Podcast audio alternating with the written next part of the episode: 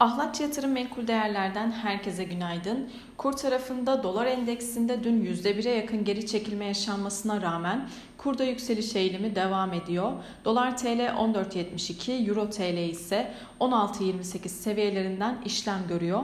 Türk lirası kayıplarını 9. güne taşırken TL dolara karşı en fazla değer kaybı yaşayan gelişen ülke para birimi konumunda.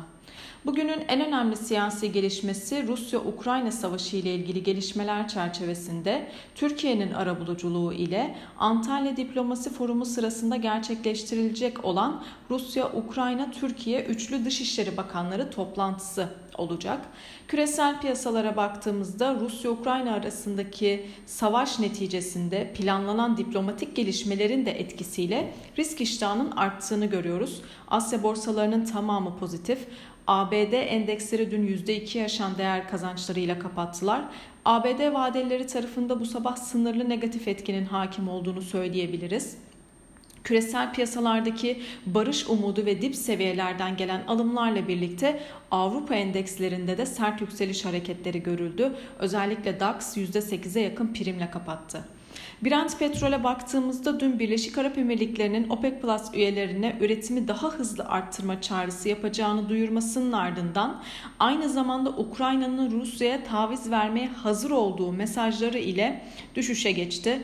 Brent petrol %13 kayıp %13 kayıpla 111 e, dolar seviyelerinden işlem görüyor. Küresel piyasalardaki risk iştahının artmasıyla birlikte ons altında da 2000 dolar seviyesinin altına inerek 1984 dolar seviyelerinden işlem gördüğünü söyleyebiliriz. Bugün Türkiye saatleri içerisinde 16.30'da ABD Şubat ayı enflasyon verisi açıklanacak. Enflasyonda aylık %0,8, yıllık %7,9 yükseliş beklenmekte.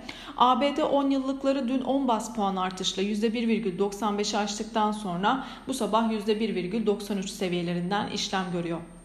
Wall Street'in bazı uzmanları piyasalardaki toparlanmaya temkinli bakıyorlar ve riskli pozisyonlarını azaltmaya devam ediyorlar.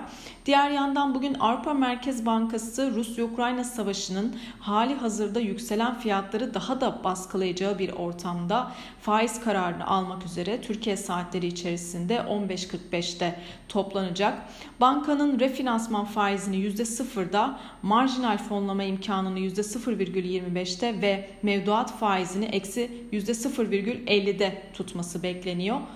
Avrupa Merkez Bankası Başkanı Lagarde 16.30'da da bir basın toplantısı gerçekleştirecek.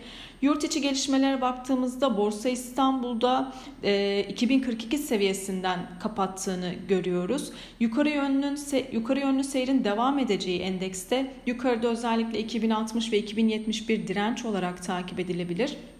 Olası geri çekilmelerde 2032 ve 2021 destek konumunda. Bugün özellikle Antalya'daki görüşme sonrasında yapılan açıklamalar yakından takip edilecek. Bugün yurt içinde işsizlik rakamı, yurt dışında ise Avrupa Merkez Bankası faiz kararı ve ABD enflasyon verisi açıklanacak. Herkese bol kazançlı güzel bir gün dilerim.